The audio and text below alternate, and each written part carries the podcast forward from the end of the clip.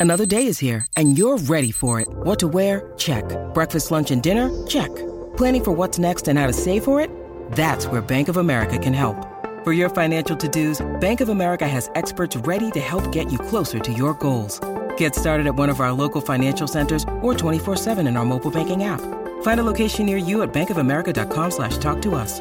What would you like the power to do? Mobile banking requires downloading the app and is only available for select devices. Message and data rates may apply. Bank of America and a member FDIC. FMC Fast Chat takes you inside the news so you can be in the know in 30 minutes. Hosted by Fair Media Council CEO and Executive Director Jaci Clement, Fast Chat features notables in news, media, and business. Hey, everybody, Jaci Clement here, and today's topic is iconic American women. And I can't think of a better person to discuss that with than Kate Andersen Brower. Kate, so much for thanks so much for joining us today. Thanks so much for having me. You know, I I want to talk so much to you about the particular ladies that that you've looked at from the White House to Hollywood. But first, I'm a little interested in how you went down this path of how you changed from journalism into becoming an author and really diving into um, the women in particular that you're interested in. Yeah, I um I've always thought that women had very, you know, multifaceted stories as, you know, mothers and wives and and and also just struggling to kind of balance everything. So I've always been fascinated um, by women's stories. And then um, I was a reporter at Bloomberg News in Washington when President Obama was in office for his first term. And so um, I wrote a book called The Residence um, about the White House staff. And I came up with that idea um, after being invited to a lunch with Michelle Obama, and there was a, a, server walking in and out, and she clearly knew him. And I thought, like, what is going on here? This world of people who we never get to see.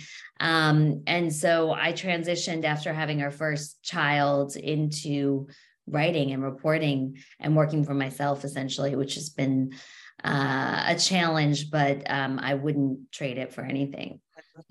Yeah, that's a lot to juggle. It is. So you started with um, the White House and the women there, eh, but most recently now you, you came out with a book on Elizabeth Taylor. Yeah. So I think that's kind of an interesting jump, but there must be some similarities as well as some big differences, is what I'm guessing. So tell me a little bit about that. Yeah, I mean, that book came to be through um, a friendship that I developed with uh, Senator John Warner, who was a Virginia Republican.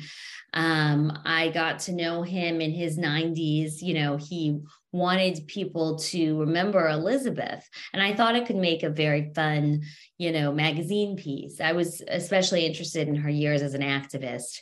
And to me, she reminded me a little bit of Betty Ford and other really impactful first ladies in terms of being a culturally significant iconic woman. Um, she was the first celebrity entrepreneur, the first major celebrity HIV and AIDS activist. I mean, what she did was incredible. And so Senator Warner put me in touch with her children and the trustees of her estate who said, you know what, now's the time for a definitive biography of her life. We will give you diaries and access to letters. And that, you know, as a journalist, I couldn't pass that up. Um, it was incredible getting inside her head and kind of trying to figure out what made her tick. Yeah. So, how would you describe that exactly? Like, what would we be surprised to learn about her in particular? You know, I think she was more vulnerable than I thought at first. You know, she, being a child star, there's such a tremendous amount of stress and pressure that is put on these young stars. And then and now, I mean, there's a book out. Uh, I'm glad my mom died, you know, written by this former child actress that's all about being a child star and those expectations and what that does to your relationships with the most important people in your life, which is your family. And so for Elizabeth, it was always about trying to please her mother. It was never good enough, you know, and um and her later drug addiction, I think, really started at MGM. You know, the, they give kids uppers and downers to, so that they could shoot you know? Um but then i i think also it's just her tremendous uh writing ability. I mean she's a great writer so i loved reading her love letters to richard burton and um you know her different husbands. She was married eight times to seven men and that's what she's probably most famous for but there was a lot more to her than that. Yeah. Anything surprising in those letters? Yeah i mean i think um I th- well, I was surprised that she had been abused by her father. I was surprised that she loved Richard Burton. It seems more than he loved her. I mean, a lot of the letters mm-hmm. are because I was reading letters he wrote to her too, and she was just desperate to kind of keep him happy and to stay together. Um, and he was often apologizing for whatever he had done the night before you know in terms of arguments and but there's also a lot of light and passion between them too it's just a very fiery relationship that kind of exploded imploded really. Um, but i was just impressed that she i think she always thought she needed a man. And in the end her most important definitive years were when she was single which was in the 80s when she started passion and white diamonds. You know i grew up with the commercials. Um, and she made so much money and she she gave a lot of that money to hiv and aids. So i i don't know. I'd be so curious if i'd ever gotten a chance to meet her if she kind of ha- had that realization too you know that she was her most impactful when she was single. Yeah do you do you think she ever felt like she really made it? I don't think she cared. I really don't. She said it's, you know, she'd rather be a good woman than a great actress. I don't think that, I think she was someone who was very sure of herself. She's the first first actor, male or female, to get paid a million dollars for a film. And she demanded that for Cleopatra. So I think she always knew her value in a really modern way um, she would walk away from deals if she didn't think she was getting what she deserved. And um, I think that's a lesson that uh, all women can learn. Oh, absolutely. And it's surprising to learn it. It's also surprising that they wrote letters because that that just seems so um, you know, you just don't think about doing that these days. But no. it's very romantic.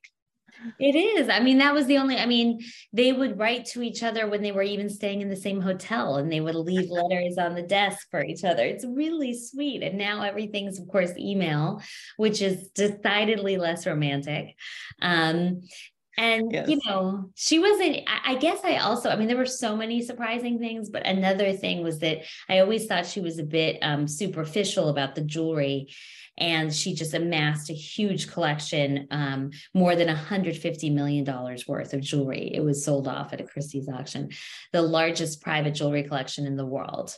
But it meant a lot to her because it's told the story of her life, and she kept each piece in a box with the name of the husband who gave it to her and i just love that because she she it was really sentimental and even cheap pieces she loved as much as the expensive ones where do you think her business acumen came from?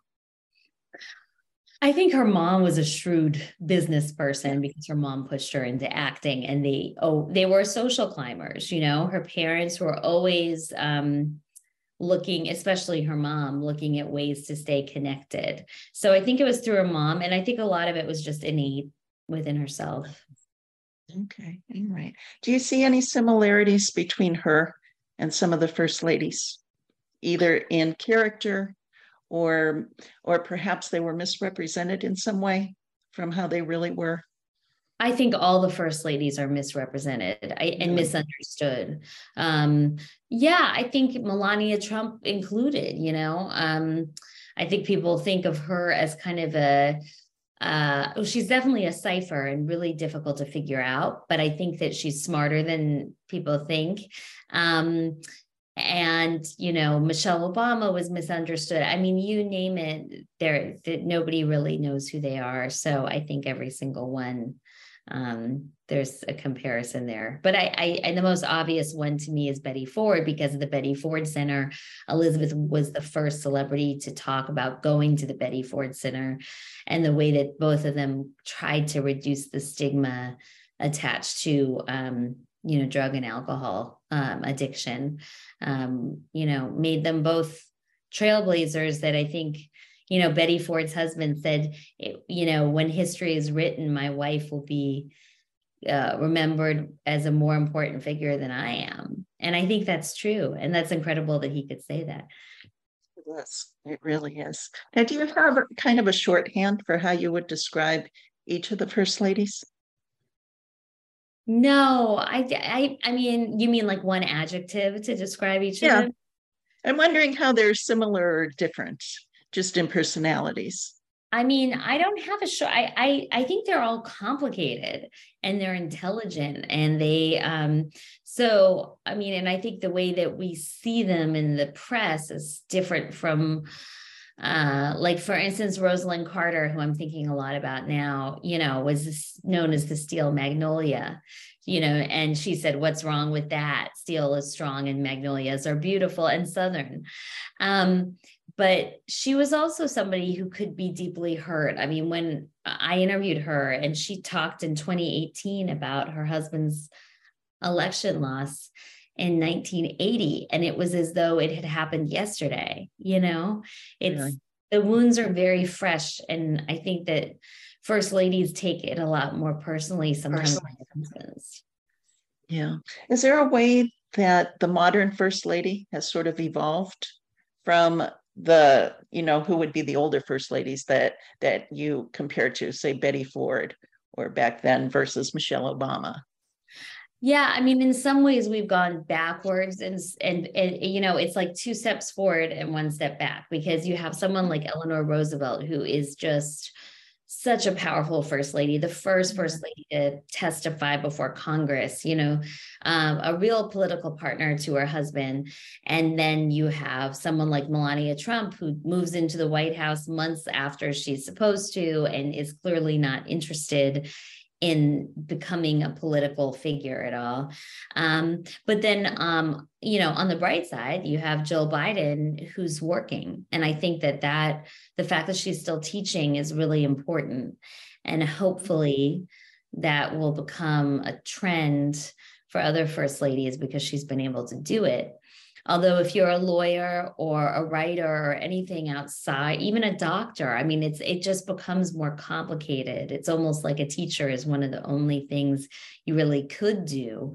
Maybe an interior decorator or something in the arts, but um, I, I think at least it's kind of uh, ripping off the band-aid and hopefully helping people feel um, okay with a first lady who's pursuing her her you know career um, and also being at the same time that she's first lady.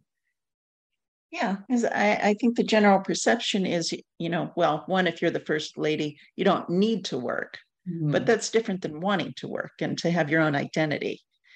So I, I realized for the ones that married politicians, they sort of understood what they were signing up for. But were any of them actually prepared for the White House?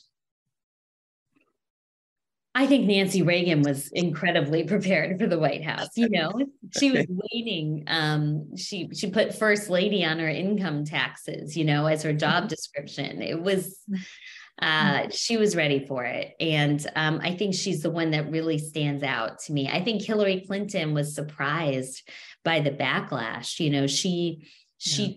was ahead of her time in a lot of ways, and she thought she could be a political partner to her husband. And clearly, the midterm elections uh, showed that that wasn't what the American people were ready for, and healthcare reform failed. And um, yeah. in my reporting, I, I discovered that she really wanted to not have the West Wing office anymore, and that she really regretted that decision. Um, but you know, Ivanka Trump and Jared Kushner had offices in the West Wing. So I, I think maybe we've moved forward on that as well. Okay. Do you think and there are any expectations for what the next first lady either should be or shouldn't be?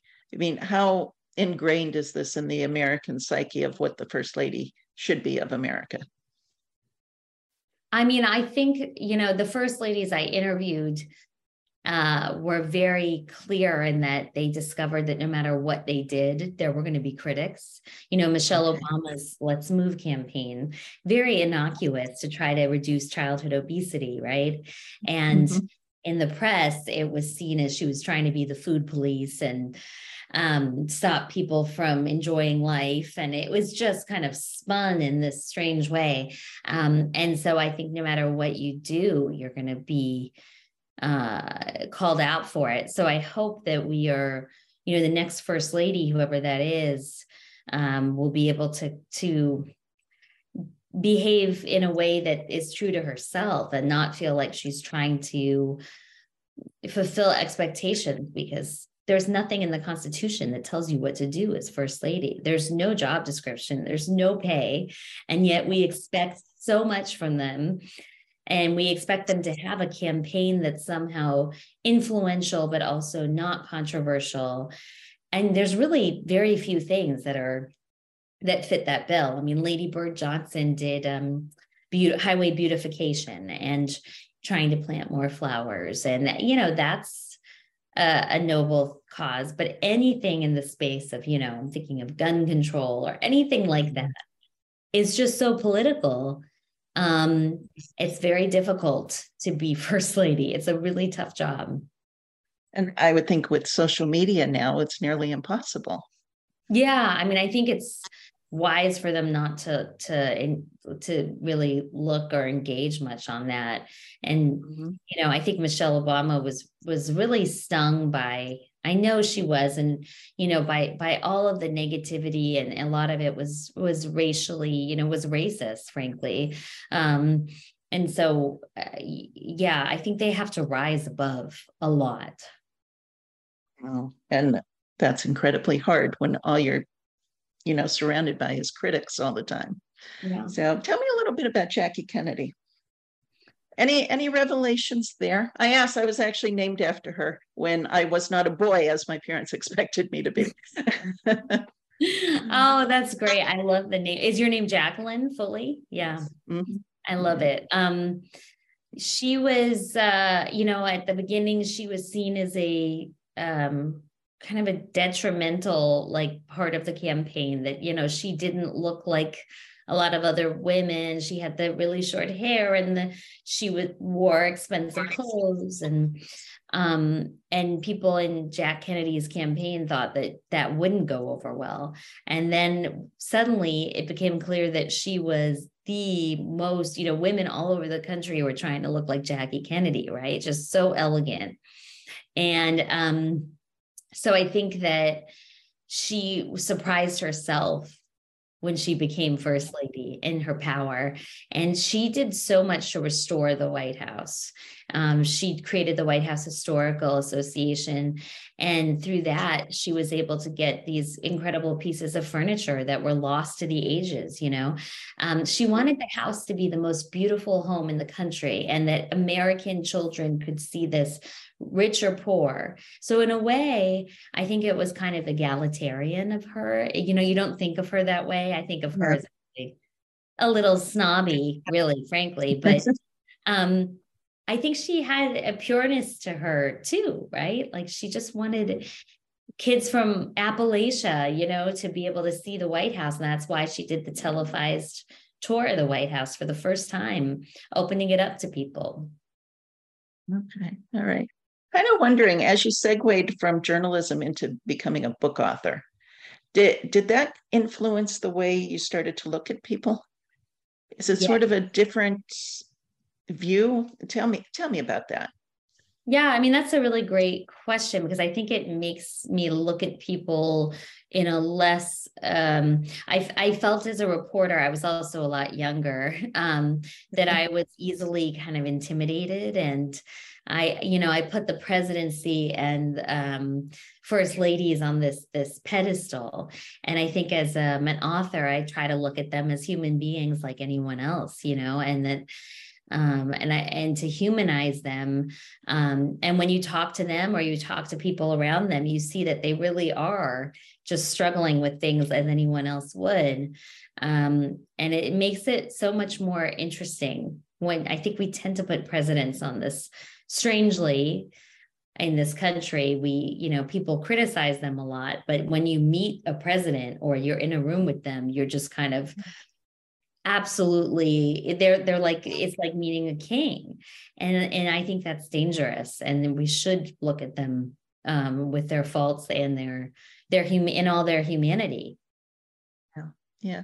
Yeah. Is there anything in your research that showed the first things they did after they left the white house the reason I ask is I remember Michelle Obama giving some interview where she said one of the things she wanted to do was just roll down the car window and stick her head out yeah. because you can't do that.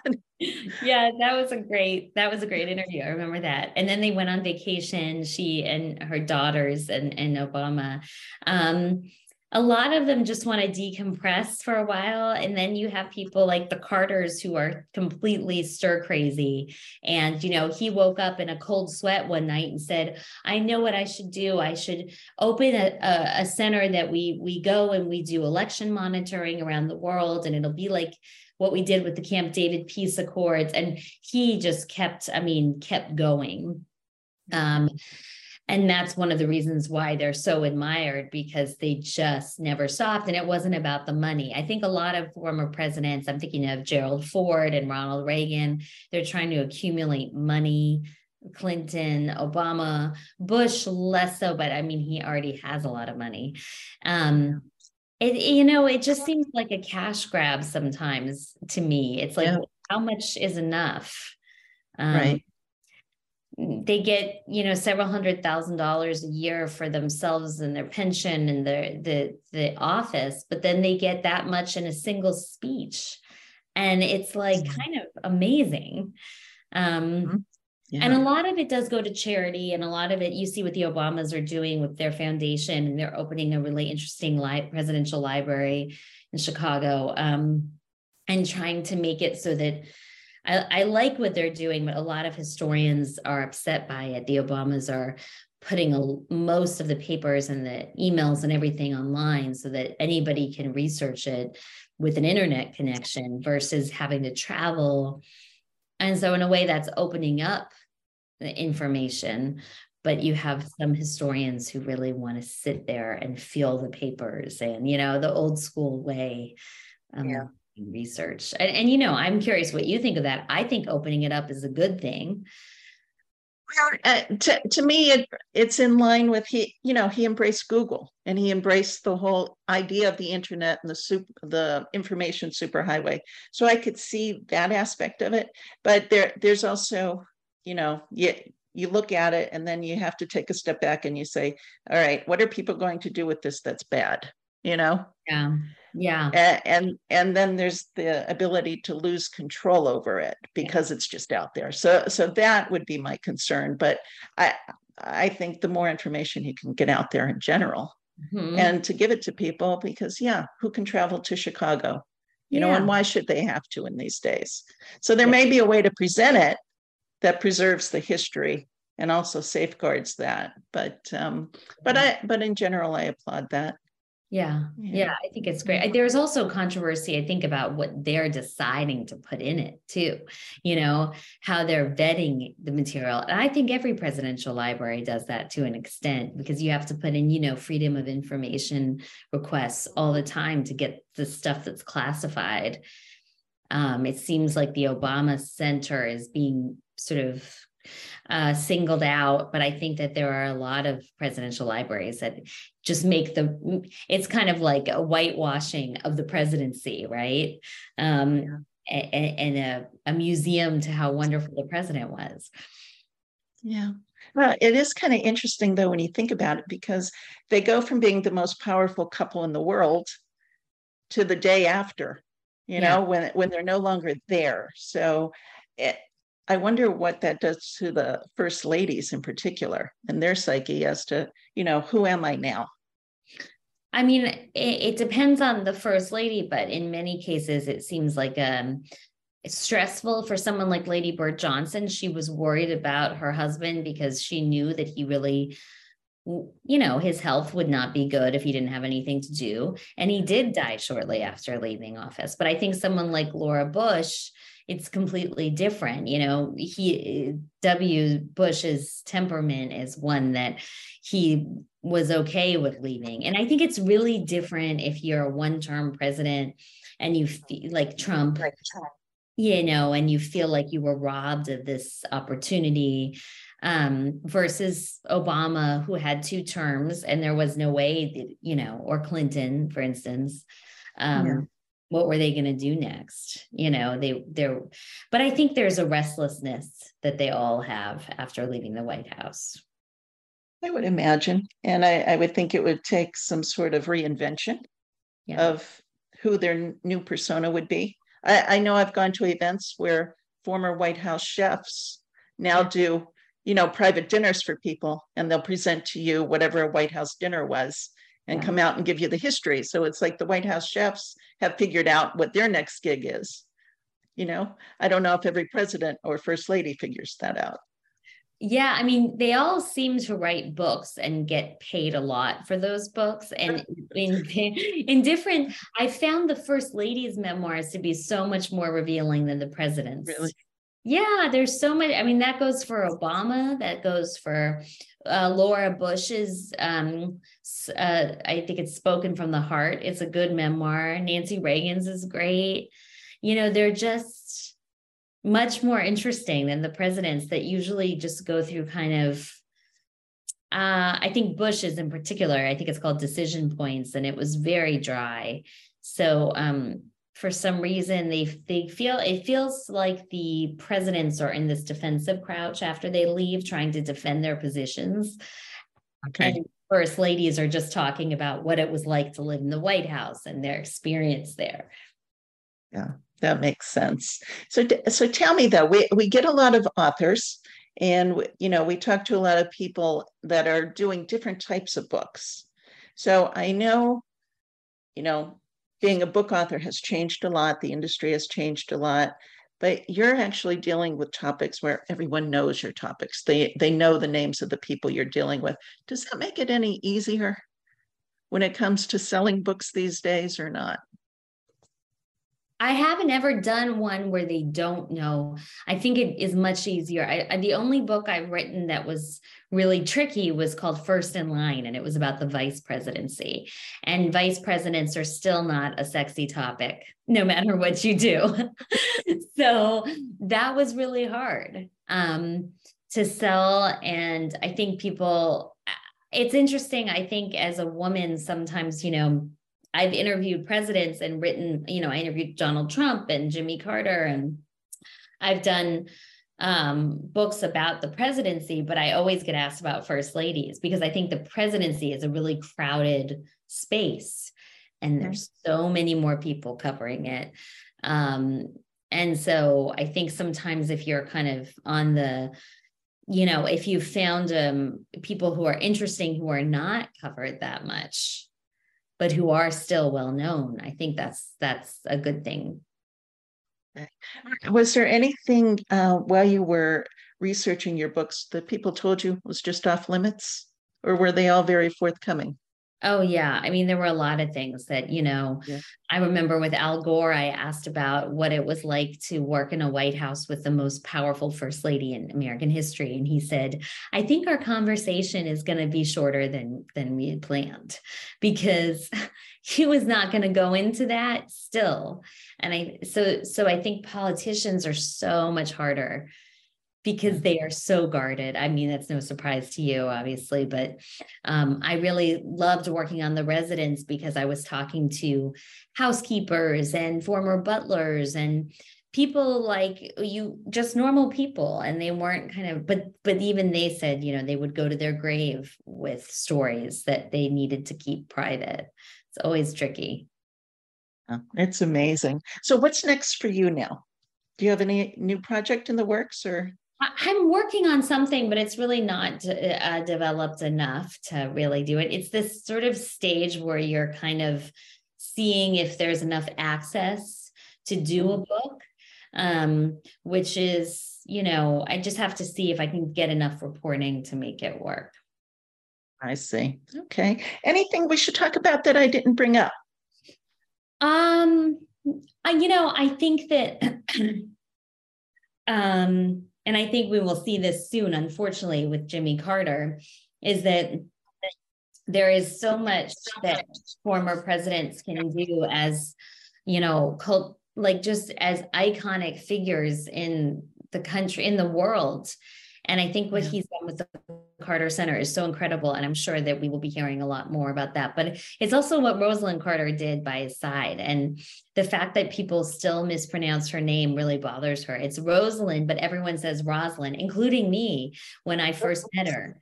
And so it's really uh, crazy to think that we don't even know how to pronounce the first lady's name. And that kind of says a lot about, you know, when you're a, a one term president or first lady, how you're treated. Um, and so hopefully, uh, you know, there will be a newfound, you know, respect and interest in what they've accomplished. The Fair Media Council is a 501c3 nonprofit organization advocating for quality news and working to create a media savvy society. For more information about the Fair Media Council and upcoming Fast Chat shows, check out fairmediacouncil.org.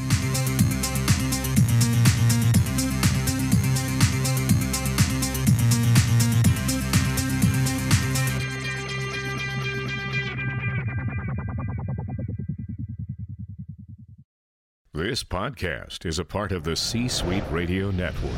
For more top business podcasts, visit c-suiteradio.com.